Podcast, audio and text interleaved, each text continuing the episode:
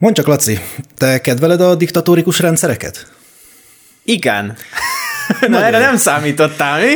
Hát figyelj, nálad sosem lehet tudni. Akkor mondjuk feltételezem, például egy kommunista rendszerben mondjuk jelentenéd az ávónak azt, hogy ha valaki Szabad Európa rádiót hallgat a szomszédban. Mélyre ütöttél. A kommunista rendszerben nem, nem jelentenék semmit, de Tudod, kit jelentenék én föl? Nagyon. Na kit? Azt, aki összeparlakfüvezi a területemet. Ah, szóval használod a parlagfűbe jelentő rendszert? Nem, de megnéztem, nagyon kis hegyke.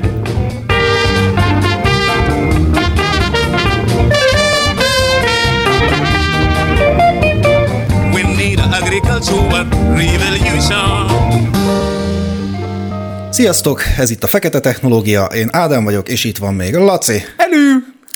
A mai napon a magyar agrárium trigger pontjáról fogunk egy kicsit beszélgetni, hogy azt nem mondjam, hogy a G pontjáról, ez pedig a magyarországi parlagfű helyzet, ami hát úgy nagyjából egyébként, talán mostanában vagyunk túl a csúcsán ennek az egésznek? Nem, most pont benne vagyunk a közepében, mert ugye egy kéthetes elcsúszásban vagyunk idén mindennel, és most úgy volt, hogy nem augusztus elején kezdődött a szezon kb., hanem közepe vége, és most még így nyakig benne vagyunk a pollenbe.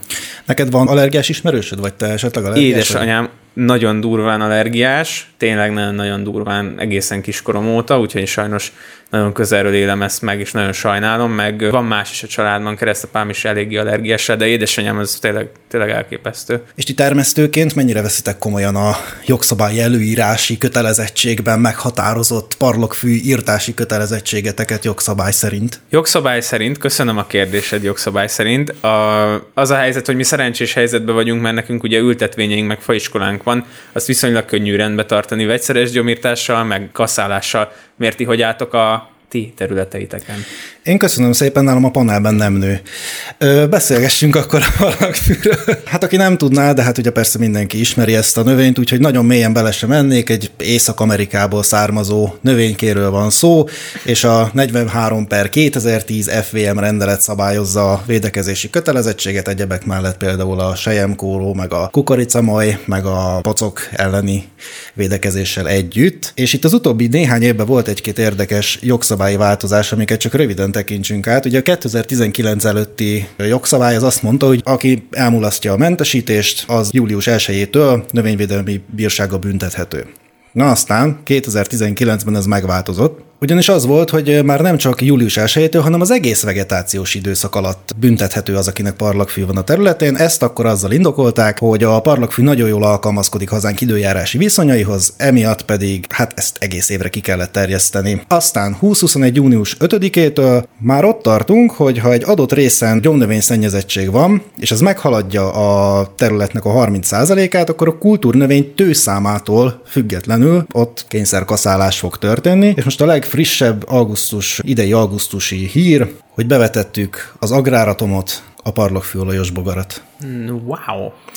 Úgyhogy momentán itt tartunk, hát az látszik, hogy folyamatosan szigorodik ez a, ez a jogszabály, tehát már nem csak július 1 hanem egész vegetáció alatt, és hogyha gyomszennyezettség van, akkor tőszámtól függetlenül is ki lehet írtani a, az egész állomány, gyomnövényestől, mindenestől. Igen, ez fontos, ezt hangsúlyozzuk ki, tehát az, amit mondasz, ez a tőszámtól független kaszálás, ez azt jelenti, hogy adott területet az egész kultúrnövényestől betakarítási idő előtt le kell kaszálni. Ami azért eléggé rideg. hát nekem van erről véleményem, de előbb azért megkérdezném a tiédet. Például mit gondolsz, hogy jogos-e ez a, ezt az egészet ilyen kőkeményen leverni a gazdálkodón? Jó. Uh, Mármint úgy te neked ugye, akinek van rokona, aki ezzel érintett, mert Sőt, nekem nincs, tehát én könnyen beszélek.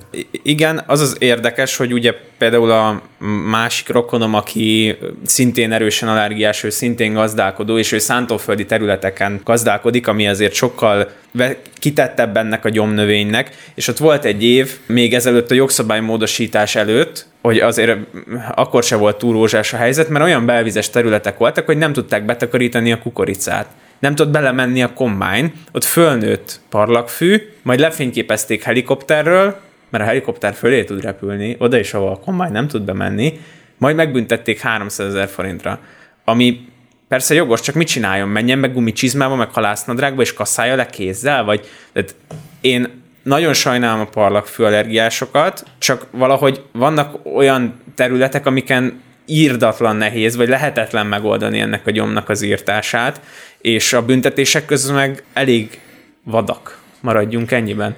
Vadak meg rohadtul szigorú ez az egész szerintem. Tehát tudom, hogy a parlagfű, láttam már messziről parlagfű allergiás, nincs a környezetemben, láttam már, hogy mennyire tényleg az embernek a könnye, a taknya, a nyála minden össze tud folyni. Tehát értem, hogy aki egyébként parlagfű allergiás, annak ez egy ez egy megkerülhetetlen probléma. De mondjuk, hogy ha valaki laktózallergiás, akkor azt nem a teljes gazdán verjük le, hanem akkor szedje, vagy valami szert szedje, vagy ne fogyasszál laktoz. Ha glutén érzékeny vagy, akkor nem a búzatermelő gazdát büntetjük meg, hanem akkor ne fogyasszál glutént. Most értem, értem, hogy nem lehet megoldani ezt, hogy ne fogyasszál parlagfüvet, de hogyha valaki valamire allergiás, az úgy egyébként általában annak a felelőssége ezt elkerülni, aki allergiás, és nem azon verjük le, aki dől ez az egész dolog ered. Ez most csak elvi szinten, tehát hogy itt már ugye fordítva ülünk a lovon ennél a kérdésnél. A Igen. másik problémám, bocsi, csak még ezt hozzáteszem, a másik problémám pedig az, hogy itt alapvetően egy vesztes csatáról van szó. Tehát ezt a parlagfüvet, ezt eltüntetni, totálisan kiírtani nem fogjuk már tudni.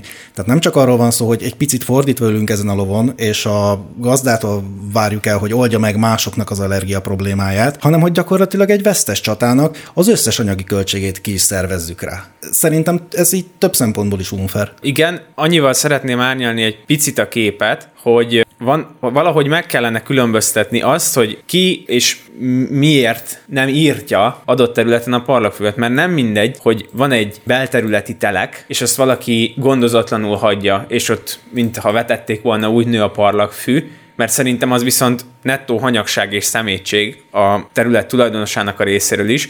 Vannak azok a részek, a bevezető utak, vagy a tábla széle, amit szintén lehetne kezelni, de az, amikor az van, hogy azért büntetnek meg valakit, mert tőszámtól függetlenül sajnos fölnő benne a gyom, ez a gazdálkodónak se jó, de nem, nem, nem látom a megoldást. Tehát valahogy azt is valamilyen rendszerbe kéne hozni, hogy adott területet miért nem gyomírt, miért van ott az a gaz, miért?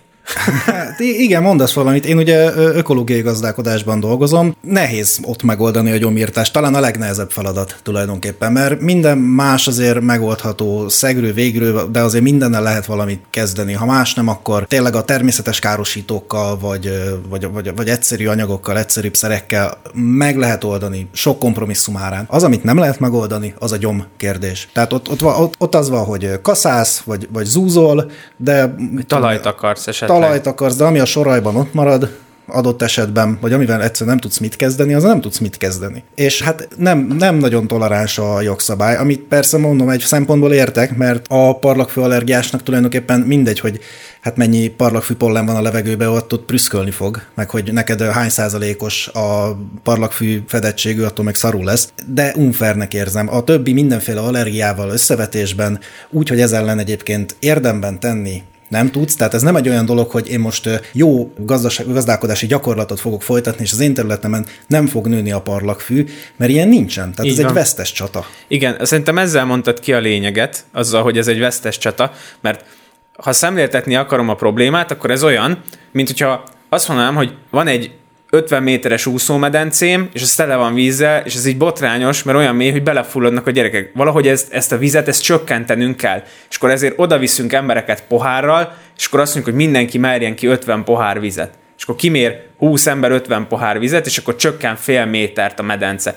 A, 100 cent, a 110 centis kisgyerek az ugyanúgy nem fog, nem fog leérni a lába. Most ezt érzem a parlagfűvel is körülbelül, hogy nem, nem fog csökkenni olyan drasztikusan sajnos a pollen koncentráció, és hagyj mutassak rá még egy dologra, például az agrárszektornak volt egy cikke, majd megtalálható a leírásban, ahol például a tavalyi év során 116 darab növényvédelmi bírsághatározat született, ebből belterületen a büntetés mértéke 8 millió 493 ezer forint, külterületen 2502 darab bírság született, és 127 millió 530 ezer 158 forint volt a bírság. Tehát ekkora a különbség a büntetett területek közt. Érdekes lenne megnézni, hogy milyen területeket büntettek belterületen, milyen területeket külterületen, és nem még arra az információra is kíváncsi lennék, hogy ami például téged rendkívül bosszant, és uh, ugye elhangzott az intro előtt is, hogy vajon mennyi volt a bejelentett ezekből, és mennyi volt, amit általánosan kiment a nébik, és fölmért. Mert ez a bejelentéses dolog, ennek is van egy ilyen furcsa etikai kérdése, nem? Hogy hogy Pistike, ne árulkodjál, de azért, hogyha mégis rosszat csinál valaki, akkor arra azért érlik szólni, hogy ne gyújtsátok fel az ovit, tehát ez egy ilyen kétélű fegyver, nem? Ráugrunk még mindjárt erre a, erre a besúgó rendszerre. Én haragszom rá, mert szerintem nagyon rossz gyakorlatot idéz de na majd mindjárt, mindjárt átérünk. Engem még az érdekelne, hogy, hogyha ilyen, mondjuk ilyen 100 millió forintos nagyságrendet sikerült ebből az egészből begyűjteni, pontosan egyébként ezzel a pénzzel mi történik? Tehát, Én ezt ez... nem mertem feszegetni, de nekem is megfordult a fejem. Mert... mert hogy nem lenne esetleg az mondjuk egy ferebeljárás, nem tudom, csak most így hangosan gondolkodom, hogyha mondjuk azt mondom, hogy hát figyelj te gazdálkodó, ez itt, ami itt van, parlagfű, ez neked másfél millió forintotba kerül. Most vagy kifizeted azt a másfél millió forintot nekünk, és akkor mi leme- kimegyünk, és lekaszáljuk azt a füvet, vagy másfél millió forint, menjél ki, kaszáltasd le, tök mindegy, el fogsz veszíteni másfél millió forintot, de akkor legalább a parlagfüvet pusztítsuk el, érted? De nem Aha. az van, hanem csak az van, hogy így lerakod a pénzt, és akkor csá. Ez olyan, mint amikor a trafipaxal megbüntetnek, hogy így megbüntettek azért, mert gyorsan hajtottál, de ettől te még gyorsan hajtottál, tehát a gyorshajtás ténye meg Történt. Megtörtént. És hogy De utána nem szabják ki újra ezt a büntetést? Hát ugyanabban az évben, nem tudom. Én úgy tudom, hogy ott rád járnak utána keményen hogy azt a területet te lekaszáltad, de mert ha egyszer be vagy jelentve, akkor benne vagy a listában. De figyelj, hát azért fizetjük, fizettetik ki ezt a pénzt a gazdálkodóval, mert ott van a parlagfű, akkor nem lenne logikus ezt a pénzt egyébként a parlagfűnek a kiírtására fordítani, főleg, hogy, hogyha ugye folyamatosan a parlagfű allergiásokra hivatkozunk. Hát az a cél, hogy ne legyen parlagfű. Nem az a cél, hogy begyűjtsük a pénzt, hanem az, hogy ne legyen parlagfű. Hát akkor ezt a pénzt miért nem fordítjuk a parlagfű írtásra? Lehetne egy parlagfű akciócsoport, akik úgy vannak, hogy a gazdálkodó vagy a bejelentett személy büntetéséből megfizetjük, hogy menjen ki egy fűkasszával, mondjuk az kasszálja le. Tessék, közmunkaprogram. Közmunkaprogramba, és akkor ugye annak a munkának a fedezete már meg is van, mert az az ember fizette ki. Ez egy jó megoldás egyébként, de hát fényévekkel jobb, nem? Mint az, hogy ez, hát itt akkor van parlagfű, akkor légy szíves, fizes, parlagfű ugyanúgy van, csak te másfél millióval rövidebb vagy, vagy éppen száz millióval. Csoda gondolatébresztő podcast ez most. Ugye? Ne, nem már, tök jók vagyunk. Na, nébihes, nébihes besúgó rendszer. Ez igazából parlagfű bejelentő rendszer néven fut. Én azért is hoztam az elején ezeket a, az analógiákat, mert ugye ez az ilyen civil, civil általi fel, felnyomogatása, ez tényleg ugye a kommunista rendszerben az AVH-nak, vagy éppen a Stázinak Németországban, Magyarországon, mit tudom én kinek, a nyilasoknak, meg a gestapo, szóval, hogy nekem azonnal a, egy ilyen, azonnal a diktatúrák jutnak eszembe arról, amikor így civilek megfigyelnek más civileket, és utána valamiféle állami szerv irányába tesznek egy bejelentést, név, akár névtelen bejelentést, nem mondom azt, hogy tudok ennél sokkal jobb más módszert erre a bejelentés történetre, de minden esetre ennek annyira rossz emlékezete van, és annyira, annyira roncsolja szerintem a közbizalmat, meg ez a polgár-polgár közötti, ember-ember közötti közbizalmat egyáltalán az a, az egész gyakorlat, meg az a tudat, hogy így, így téged valaki így felnyomhat. Igen, meg akkor... ez, ez nagyon messzire vezet, nem? Hát igen. Hogy, hogy akkor miket jelentsünk még mondjuk akár ilyen agrárium tekintetű, hogy valaki permetez, és akkor hú, hát én nem vagyok biztos benne, hogy ő jó szerrel permetez, tessék szíves kimenni és megnézni, mert én félek.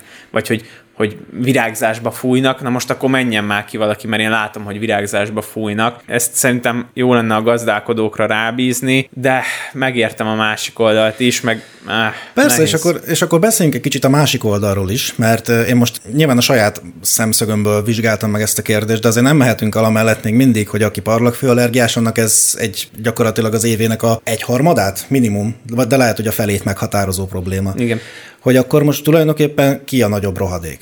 Az a gazdálkodó, aki tökéletesen részvéten a embertársának, fele barátjának a szenvedése és szarik bele az egész parlagfű problémába, és nem érzi azt a belső feszítő erőt, hogy hát ezzel azért valamit kellene csinálni, mert ettől emberek így fuldokolnak, vagy az, aki fuldoklás közben alig lát ki a szemén, de azért még annyit pont lát, hogy akkor a nébik besugó rendszeren keresztül ezt az egészet felnyomja. Nehéz megtalálni, hogy akkor itt most mi a jó választás. Leginkább egyébként szerintem ezt a besugó rendszert valahogy el kéne engedni, mert ez, ez, ez egyszerűen társadalmilag én károsnak gondolom, de valahol meg tök érthető az, hogy ha a te környezetedben valahol van parlagfű, a nébik meg nem lehet ott mindenhol. Ez valós, csak ugye elég sok, én idén nagyon sok parlagfűvel találkoztam, és olyan gyakorlatilag majdnem mindenkit meg, tehát hogy nem mindenkit meg lehetne büntetni, ezt nem akarom így mondani, de nagyon sok olyan terület van, ahol érted, fölnő valamennyi, és sokszor azt látom, hogy nem, nem, nem volt hanyag a gazdálkodó, tehát egy, egy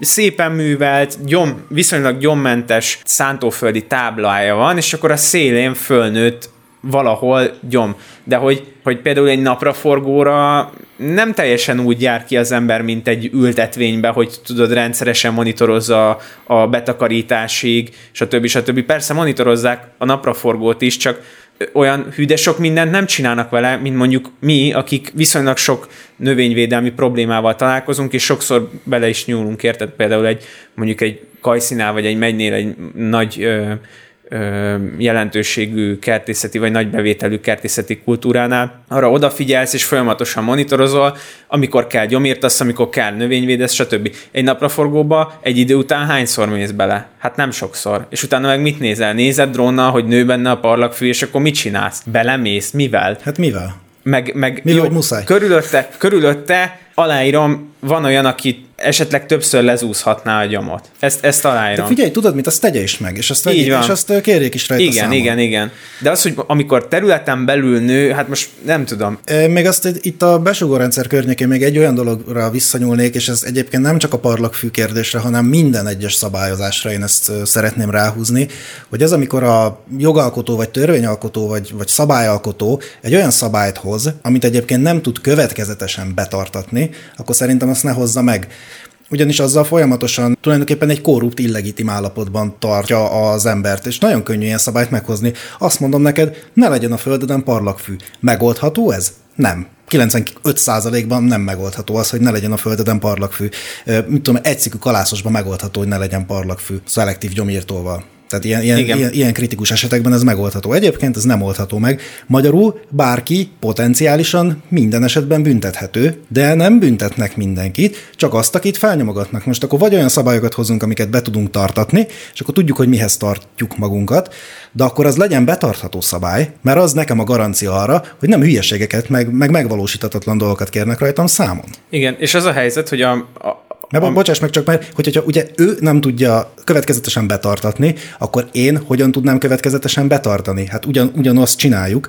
Én ugyanazt a táblát nézem, mint te. Ha te nem tudod meg ellenőrizni, meg betartani, akkor én sem fogom tudni betartani. A, igen, és ami még probléma, én most például ránéztem az aktuális pollen helyzetre, a, pont ezen a bejelentő oldalon, amit taglalunk, itt éppen a napi pollen helyzet eléggé magas és extrém közt van. Ez a feljelentgetős módszer, ennek tudjuk a idejét, hogy ezt mikor hozták létre? 2013-ban hozták létre, jól emlékszem. Igen, tehát 2013 óta eltelt, ha csak a tavalyi évig nézzük, akkor 7 év. 7 szezon mondjuk. Uh-huh. 7 szezon alatt most is van extrém magas az ország középső meg déli részén pollen. Akkor ha ez működne ez a rendszer 7 év alatt, akkor már nem itt tartanánk. Én azt gondolom. Nem? Hát valószínű. Hogyha látod valamiről, hogy nem jól működik, vagy nem teljesen jól működik, én nem azt mondom, hogy, hogy az a megoldás, hogy akkor leradírozzuk és teljesen újat kezdünk, de attól egy picit jobban meg kéne piszkálni a rendszert, mint hogy azt mondom, hogy akkor nem júniustól, hanem egész évbe büntethetünk. Mert ez látszik, hogy nem, nem igazán hozta félelembe azokat az embereket, akiket eddig büntettek. Én azt gondolom, hogy pont azok az emberek, akik eddig hanyagok voltak, és nem tartották rendbe a területüket, pont azok ugyanúgy nem tartják rendbe. Akit meg egyszer véletlen megbüntettek, mert akár saját hibáján kívül nem tudta rendbe tartani a területet, az meg az meg lehet, hogy megint bele fog futni szerencsétlen, és megint önhibáján kívül, mert valaki kipécézte, utálja, napraforgót vetett, fölnőtt benne, és akkor mit csináljon? Én is azt gondolom, hogy ez a szigorítás valójában azért nem hozta különösebben lázba az embereket, mert június 1-től a, parlag, a totális parlagfűmentességet épp úgy nem tudod megvalósítani, mint egész évben. Tehát az a gyakorlatban, a gyakorlatban, a szigorú gyakorlatban ez semmit nem jelentett. Ugyanott vagyunk a parcakat, hát nem, nem tudsz vele mit csinálni. Na, de ugye ezt még annól, amikor elkezdtük ezt a podcastet, akkor kitűztük célul, hogy ha valamit jó erősen megkritizálunk, akkor mondjunk valami konstruktívat is, hogy szerintünk mit kellene helyette csinálni. Most akkor ezt jó erősen megkritizáltuk, találjuk már ki, hogy mit lehetne vele csinálni. Az biztos, amit mondtál, hogy a rudeáliákat, a az utakat, a táblaszéleket, a, a művelő sorokat, a sorközöket, két fasor közötti sorköznek a kezelése, mondjuk ez szerintem egyértelmű, hogy igen, ez mondjuk elvárható. Igen, egyébként ingoványos talajra tévedtünk az utak melletti. Az egy elég veszélyes szakasz, hogyha belegondolsz, ugye a, a forgalmi utak, uh-huh. árokpartok rész, mert az, én úgy tudom, hogy ez KPM és vagy önkormányzati uh-huh. terület, tehát az is olyan meredek, nem, hogy följelented a Nébiknek az önkormányzatot, vagy a KPM-et, ugye ilyen keményebb szervezeteket, és hát én, én például most láttam olyat, hogy egy pickupból gyomírtották, vagy én nem tudom, valószínűnek tartom, hogy gyomírtották a területet, ami hát így munkabiztonsági szempontból szerintem nem a, a leg EU barátabb. Volt de, rajta FFP2 maszk? Nem, nem tudom, mert eléggé nevettem, és próbáltam, próbál, próbáltam nem balesetes helyzetbe kerülni. Na mindegy, beszéljünk megoldásokról, ez tök jó, amit mondtál egyrészt, meg beszéljünk olyan dolgokról, amikor emberek próbálkoztak. Mert hogy ugye ez egy régóta fönnálló helyzet, ugye mondtad te is, hogy Amerikából jött hozzánk ez a gyomnövény, ott sem kedvelik kifejezetten, nem okoz akkor a problémát, mert ott megvan a természetes ellensége, majd erről is beszélünk. Viszont például pont Kanadában ott szintén invazív fajként tartják számon, de ez most lényegtelen. Például van ez a no tillage technológia, az forgatás nélküli technológia, és ott nem kifejezetten a parlagfűre, de gyomokra vizsgálták a területet, ami szerintem egy nagyon érdekes eredményt hozott, mert ugye aki például ökós, vagy, vagy, vagy valami megoldásban gondolkozik szántóföldiben, az esetleg eszébe juthatna, hogy hát, hogyha majd ez megoldás lesz számunkra, de úgy van, hogy vannak a gyomnövényeknek életforma csoportjai, ez azt jelenti, hogy például a tavasszal csírázó nyárutói egyéves növények, ez pont a T4-es kategória, amiben a parlagfű tartozik, na ezek nőttek a legjobban a Nautilus technológiánál, uh-huh. a, a, ezek lettek a legvitálisabbak, tehát ez nem egy jó megoldás, és ami még nem jó megoldás, az pont a normál, konvencionális szántóföldi technológia, a talajforgatás, ugyanis a parlagfű kicsit szakmázok, pionír növény, ami azt jelenti, hogy a, a pionír növények azok a növények, amik a pusztítás után először megjelennek. Ez lehet egy cunami, egy tűzvész, vagy lehet ugye a mezőgazdasági termelés, ez is növény, növény szemszögből egy eléggé durva dolog, mert ugye lekaszálnak a vegetációs idő végén, és ez a, ez a dög, ez jelenik meg először, és ami még probléma vele, hogy 40 évig csirázóképes a magja. Tehát az, hogy most egy évet megpróbálsz így vagy úgy kibekkelni, az, az nem, nem igazán megoldás. Ami megoldás lehetne, azok a nagyon tömött fűfélék, pázsit, stb., de ugye az, hogyha parlagon hagyod a területet nem jó, ha nagyon bolygatod nem jó, elvileg hosszú időn keresztül, hogyha hagyod a természetes gyomflórát érvényesülni, akkor el tudja nyomni. Na jó, de szántóföldi területen nem tudod megtenni ezt, tehát de szántóföldi területen azért nem is jellemző az, mondjuk a magyar klinikai gyakorlatban, hogy no tillage technológia lenne. Tehát ami szerintem leginkább hasonlíthat no ma Magyarországon is mondjuk széles körülben alkalmazott, az mondjuk a gyümölcsösöknek a sorközei vet, vetett, telepített sorközei. Tehát ott mondjuk nem nagyon csinálsz igazából semmit, zúzod esetleg a füvet, vagy vágod, talán néha lazítasz egyet benne, de kifejezetten mondjuk nem szántasz vagy bele, vagy tárcsázol bele, mert ezért telepített sorköz.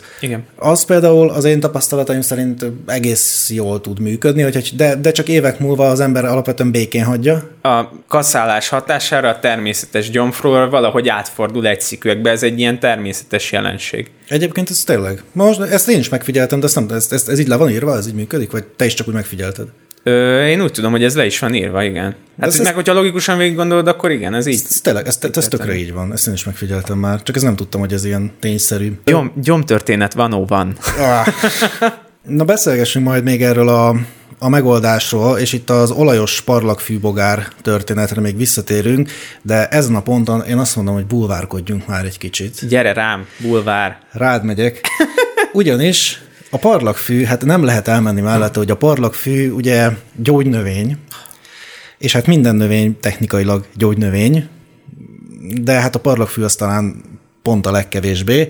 Én összeszedtem itt három érvet, ami miatt nem gyógynövény a parlagfő, és én ezt most is szeretném itt hangosan kimondani, hogy tehát véletlenül se próbálja meg senki gyógynövényként alkalmazni, mert alkalmatlan erre a célra. A három dolog, amit pedig én összeszedtem, az egyik az, hogy ugye a latin neve ambrózia, a nemzetség neve, és az ambrózia az ugye a görögben az istenek eledele volt. Viszont ez sajnos nem abból az ambróziából ered, hanem ezt még Linné adta, és Szent Ambrusról, egy milánói püspökről nevezte el, gondolom már fogyott ki a nevekből, és hát ezért lett ambrózia, nem a görögök isten eledele miatt. A másik az, ami mondjuk gyanús, hogy parlagfűből főleg úgy, hogy Amerikából származik, nem igazán hallunk róla, hogy fejlesztettek volna gyógyszert ahogy azért mondjuk Orbáncfűből, macskagyökérből, kismeténkből, ugye tudjuk, hogy fejlesztettek az Orbáncfű, az enyhe antidepresszáns, a macskagyökér nyugtató, a kismeténk pedig demencia elleni szerz, a Cavinton nevű szert fejlesztették belőle. Parlagfűből nem nagyon van, szóval ha ez ekkora király lenne, akkor azért valószínűleg már valamit lehoztott volna belőle a gyógyszeripar. Illetve ezt most ö, angolul van itt előttem, de röviden lefordítom már, hogy egy mondat. Eredményeik szerint az ismételt parlagfűfogyasztás mérgező hatású volt a patkányokon, hosszú távon az emberi fogyasztás biztonsága is kérdéses. Ezt a cikket, ez, ez egy angol nyelvű cikk, ezt majd mellékeljük. Tehát van erről egyébként angol nyelvű tudományos cikk, egyébként magyarok írták, hogy nem egy gyógynövényről beszélünk. Azonban hogy, hogyha az ember mondjuk megnézi a Nébiknek a hirdetéseit, mert hogy a Nébik egyébként remélem, hogy adóforintokból, nagyon remélem, hogy adóforintokból, a bejelentő rendszerét egyébként hirdeti is Facebookon, hogy te is felveszed a harcot a parlagfül, és imádom, mert mindig leszavazok, hogy nem. Na mindegy, de ha viszont itt az ember a komment szekcióba lemegy, akkor ott lehet találkozni nagyon gyakran azzal, hogy fú, hát ez egy gyógynövény, ezt nem kell írtani, ez micsoda, micsoda rohadékság. Nem tudom, ez a parlagfúgyó növény történet, ez neked megvan, vagy erről hallottál? Ö, igen, hát ugye a klasszik ez a kecsketej, a, hogy ugye a kecskével letessük, és akkor az nekünk milyen jó lesz, ha azt a kecsketejet megisszuk, ami azért kiváló, mert állatkísérletekben máj és vesekárosító volt, tehát hogy, uh-huh. hogy így nem tudom, hogy erre még egyébként a WWF, ugye ők az állatvédők, Igen. Hogy ők erre még nem kattantak rá, de hogy így állítólag így nem jó a kecskének sem, hogyha így direktbe parlagfül elteted, meg hú, én hallottam ilyen nagyon extrém dolgokat, ilyen szemborogatás, meg tinktúra, meg minden, de hogy így képzeld el, hogy így mondjuk te így nem tudod, vagy így enyhe parlagfű allergiád van, és esetleg nem annyira vetted még észre, csak úgy, úgy gondolod, hogy a húzattól kicsit meglevesesedik az orrod, de hogy így képzeld el, hogy mondjuk így beborogatod a szemedet vele, és mm. akkor azt mondja, hogy be, rá, rárottyan picit a dolog. Szóval, ja, hallottam én is ezeket, nagyon veszélyes dolognak tartom, mert hogy, hogy így nem tudhatod, hogy kire milyen hatással lesz, lehet, hogy valaki mondom elős allergiás tüneteket fog produkálni, lehet, hogy a pollentől nem is, de mondjuk, hogyha megiszod egy teák, teaként, akkor, akkor már probléma. Úgyhogy Veszélyes dolgok ezek. Á, mondjuk szerintem ez másféle problémát okoz, mert ugye a pollen az kifejezetten allergiás reakciót okoz. Ha teaként iszod a levelét, akkor viszont a levelében lévő ilyen mindenféle anyagot viszed be, ami, ha jól tudom, egyébként szintén nem tesz túl hát jó. Igen. Tehát valamilyen, valami olyan cucc van benne, ha jól emlékszem, hogy, ami hányást okoz, de közben van benne egy hányás gátló is. Tehát, Hú, de jó. Elvileg, elvileg a szervezeted így kiadná magába, de azért mégiscsak egy kis hányás gátlót, hányás csillapító egy jó hullámvasutat készítesz magadnak. Ja, de, de most nem vagyok biztos, amit mondtam, csak ez rémlik, hogy igazából úgy se jó, teának se jó, semmire se jó, tehát alapvetően ez egy haszontalan növény.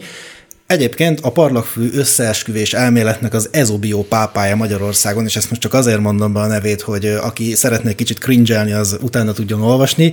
Veixel Várhegyi László, aki megoldotta a lehetetlen, hát mi ugye doktoranduszok vagyunk a saját egyetemünkön, ő vásárolt magának egy doktori címet, elméletben, és ezt onnan lehet látni, hogy a DR előtt van egy kis apostrófjel, szóval, hogy ezt, ezt így... Wow, ezt ilyet így nem is láttam, zseniális. Egyébként egy nyugdíjas rendőrről van szó, hogy a nyugdíj után új hobbit keresett, és ő lett a parlagfű ezobio pápa, és nagyon érdemes egyébként utána nézni az ő munkásságának, ugyanis ő tiszta sót árul, ami azt jelenti, hogy hát hogy gyakorlatilag abból él, hogy konyhasót árul, csak az tiszta só.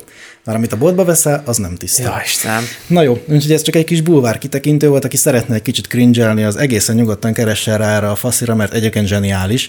Tehát az, hogy izé sóból, meg desztillált vízből megélsz, meg nyugdíjkiegészítést csinálsz magadnak, ebbe egyébként, ez nagyon sötét, de valahol meg nagyon zseniális. Azért ez bosszant engem egy picit, hogy ez egy, mondom, a saját környezetemből látom, hogy ez egy valós probléma, és akkor érted, emberek mindenen nyerészkednek. Mindenen, mindenen, és van, aki, én tudom, hogy biztos vagyok benne, hogy ez a figura például, ő erős meggyőződéséből mondja ezt, nem csak úgy, hogy ő pénzt keres, hanem ő hisz ebben, hogy ú, de jó, és és a placebo az nem egy új keletű dolog, tehát hogy ezt így simán meg lehetne mondani az embereknek. Hát figyelj, természetgyógyászok azért egy kicsit ö, ingoványos terep valahol, ugye a homeopátia, meg a sámán, sámánizmusnak a határmesdjéjén mozognak. Hát nem tudom, hogy ez a desztillált vízfogyasztás, meg a... Tehát tudod, ezek azért jók, mert hogy a desztillált vizet is el tudod adni, meg a konyhasót is el tudod adni, és a kettővel együtt egy pohár vizet összehozol 500 forintból, de hát gyakorlatilag a legolcsóbb alapanyagokat raktad össze, és milyen jó megélsz belőle. Tehát igen, nem, szóval most nem, nem, nem akarom azt mondani, de nagyon kikívánkozik, hogy ez valahol a hülyék adója. Tehát, Aha, értem. Igen, na és ő az, aki azt mondja, hogy így parlak fűteát. Hát szerintem... Ne így en, Szerintem meg ne így áll. Ennél na, bizonyíték nem kell rá. Apostrof doktor és uh, Laci össze, össze, Melyik Szilvárhegyi? Tudod, ezekkel az emberekkel vannak azok a típusú viták, hogy mondasz valami statisztikai adatot, vagy észrevet, és arra azt mondja, hogy nem. Meg ez hazugság. És akkor így, és akkor így nem tudunk tovább menni. Mert én is mondok valamit, ő is mond valamit, és akkor Hát, hogy van 99 tudományos eredmény, ami egy dolgot mond, meg van egy, amelyik valami tök mást, és ő így azt dobja ellen, hogy igen, de, de, de van egy ilyen kutatás. De Kínában, Kínában láttak már, mit okay. tudom én, repülőmókus majmot. és akkor az létezik. Csumba, ember. Egy csumbagámra. Beszéljünk már egy kicsit az olajos bogárról, mert az is ilyen félburvár lett, nem? Hát igen, igen, és akkor itt a megoldási szekciót, itt a bulvározás után vegyük elő újra. Ugye most a legújabb csodafegyver az a parlagfű olajos bogár, aminek az a tulajdonsága, hogy megeszegeti a parlagfűt. Hát igazából ez nekem nem tűnne így első hallásra rossznak. Van egy-két ellenvetésem, nem tudom, mondjam, vagy kezded, vagy... Mondd, mert nem tudom, neked ezek saját vélemények lesznek, vagy cikkek alapján Nekem vannak. ez most így saját. Jó, mondd a sajátot, én meg majd mondok, rádobok egy-két tudományos megerősítést, kiváló, vagy cáfolást. Kiváló. Hát az egyik az, amit olvastam róla, hogy még a legjobb esetben is ilyen 30% körüli hatékonyságot tud elérni, ami hát több, mint a semmi, csak akkor én azt szeretném, hogy nagyjából egyébként a gazda is ennyit tud elérni. Tehát a maradék anyagi költségét azt én szeretném kérni, hogy a parlagfű olajos bogáron ugyanúgy verjék le, mint egyébként a gazdálkodó, mert hát ő se végzi el ugye teljes mértékben a munkáját. A, másik problémám az az, hogy ugye itt ezt az Ötvös Lorent Kutatási Hálózat ATK Növényvédelmi Intézetének igazgatója be, beszélt erről, szóval tudományosan biztos megvan ez a dolog alapozva, Jaj, de ronda germanizmus volt ez. Mindegy. Az én problémám az, hogy Azért ilyet láttunk már, hogy biológiai védekezésre behozunk egy, egy, egy, egy, egy, egy ilyen biológiai ágenst, aki aztán nem feltétlenül azt meg úgy csinálja, hogy mi szeretnénk. Ugye a Harlekin katica a, a valami hasonló nálunk, és ugye a hétpetyest azt már eléggé jól kiszorította. Tök jó, hogy behozunk egy parlagfűolajos bogarat, és biztos vagyok benne, hogy akik ezt most éppen csinálják, az Ötvös Lórán kutatási hálózatnál ők kellőképpen és kellő alapossággal utána néztek ennek az egésznek, csak azonnal a fejemben jönnek elő azok a példák, amiknél azért hát voltak problémák a múltban. Igen, ha bár na most akkor mm, azért ez szerintem egy ingoványos tavaly, ugye mi nem entomológusok vagyunk, nem rovarokkal hát foglalkozunk, viszont akkor hagy, hagy mondjak két viszont olyan problémára való megoldást, ami ugyanígy megoldódott, szóval hogy magát, magát a a biológiai védekezést, azt nevessük el, mert például hát egy, egy vértetű fürkész a vértetű problémát, ugye most nem is tudunk beszélni vértetű problémáról gyakorlatilag, mm. mert a vértetű problémát azt ö, így oldottuk meg, többes szem első szemében, most én ezt nagyon Hát az magunkra vettem. vettük. Magunkra ez, vettük. ezt a sikert tudod, igen. amikor a csapatunk nyer, akkor igen, nyertünk, igen. ha veszít, akkor ők vesztettek. Jeszenszki Árpád betelepítette a vértetű fürkészt a 20-as évek környékén, amivel teljesen megoldódott a vértetű probléma, tehát egy ilyen nagyon stabil, stabilan tudta tartani a kártevőt, az más kérdés, hogy utána a DDT-vel ezt kicsit kinyírbáztuk, és visszajött a vértető, tehát hogy mindegy, de utána úgy tudom, hogy megint helyreállt ez a biológiai rend. A, ez az egyik hely, jó példám arra, hogy betelepítettünk valamit, és jól sikerült. A másik jó példám pedig a, nem tudom, emlékszel pár évvel ezelőtt még hozzánk a gazdaboltba például rendszeresen jártak be hogy a málnán ilyen vattaszerű ö, fehér váladék van, és mit csináljon vele, nem csak a málnán, hanem mindenem volt, az amerikai lepke kabóca, Aha. ugye volt ez a dög, és az amerikai lepke kabócának az olaszok, ha jól tudom, sikeresen betelepítették egy ö, amerikai természetes ellenségét, elterjedt magától, és nem tudom, mikor találkoztál utoljára amerikai lepke kabócával, mert én idén például egyel sem. Hát az biztos, hogy évekkel ezelőtt sokkal többet láttam, mint mostanában. Na, tehát azért ezt ne vessük el. Én nem, nem, nem, félreértés ne esek, én abszolút nem azt mondom, hogy el kell vetni, sőt, nagyon jók ezek a biológiai módszerek, egészen egyszerűen addig, amíg be nem ültetjük a gyakorlatba, nem tudhatjuk, hogy mi fog belőle kijönni, és azért az, hogy az embernek egy ilyen természetes félelme van, azt szerintem logikus, mert az olyan, mint egy kicsit így feldobsz egy érmet, vagy jó lesz, vagy Igen, nem. az logikus, és egyébként fontos is, pont azért, amit a Harlekin Katicával mondtál, és ezért tök jó, hogy az ATK vizsgálja, mert hogy ők a kompetensek ebben a kérdésben. De ez nem először jelent meg a világon, a, a parlagfőolajos bogár. Például azért is nagyon húsba vágom most ez a téma, mert ahogy a amerikai lepke kabócánál is az olaszoknál terjedt el először egy természetes ellenség, úgy 2016-ban az olaszoknál megjelent Milánó környékén a parlag főolajos bogár, és úgy lettek gyakorlatilag figyelmesek a helyzetre, hogy drasztikusan csökkent a pollen koncentráció. Oh. Hoppá! Tehát ez volt ez, ez az egyik dolog, ami, ami miatt izgalmas ez a téma. Viszont mondok egy másik érdekességet, és az magának a, ennek a, a, a növényvédelemnek, mint tudománynak a, a nagyszerűségét, meg az érdekességét, meg a mélységét hagy mutassam meg ezzel, hogy 1991-es cikket lehet mutatni Amerikából, és úgy tudom, hogy Ausztráliában is ö, vizsgálták, a táp növény preferenciáját a parlag főolajos bogának. 91-es cikket, 2021-ben vagyunk, és most próbálkozunk a, ennek a rovarnak a meghonosításával, meg ennek a problémának a vizsgálatával, és már 91-től tudunk cikkekre hivatkozni, meg utána olvasni, hogy egyáltalán van-e miről beszélnünk.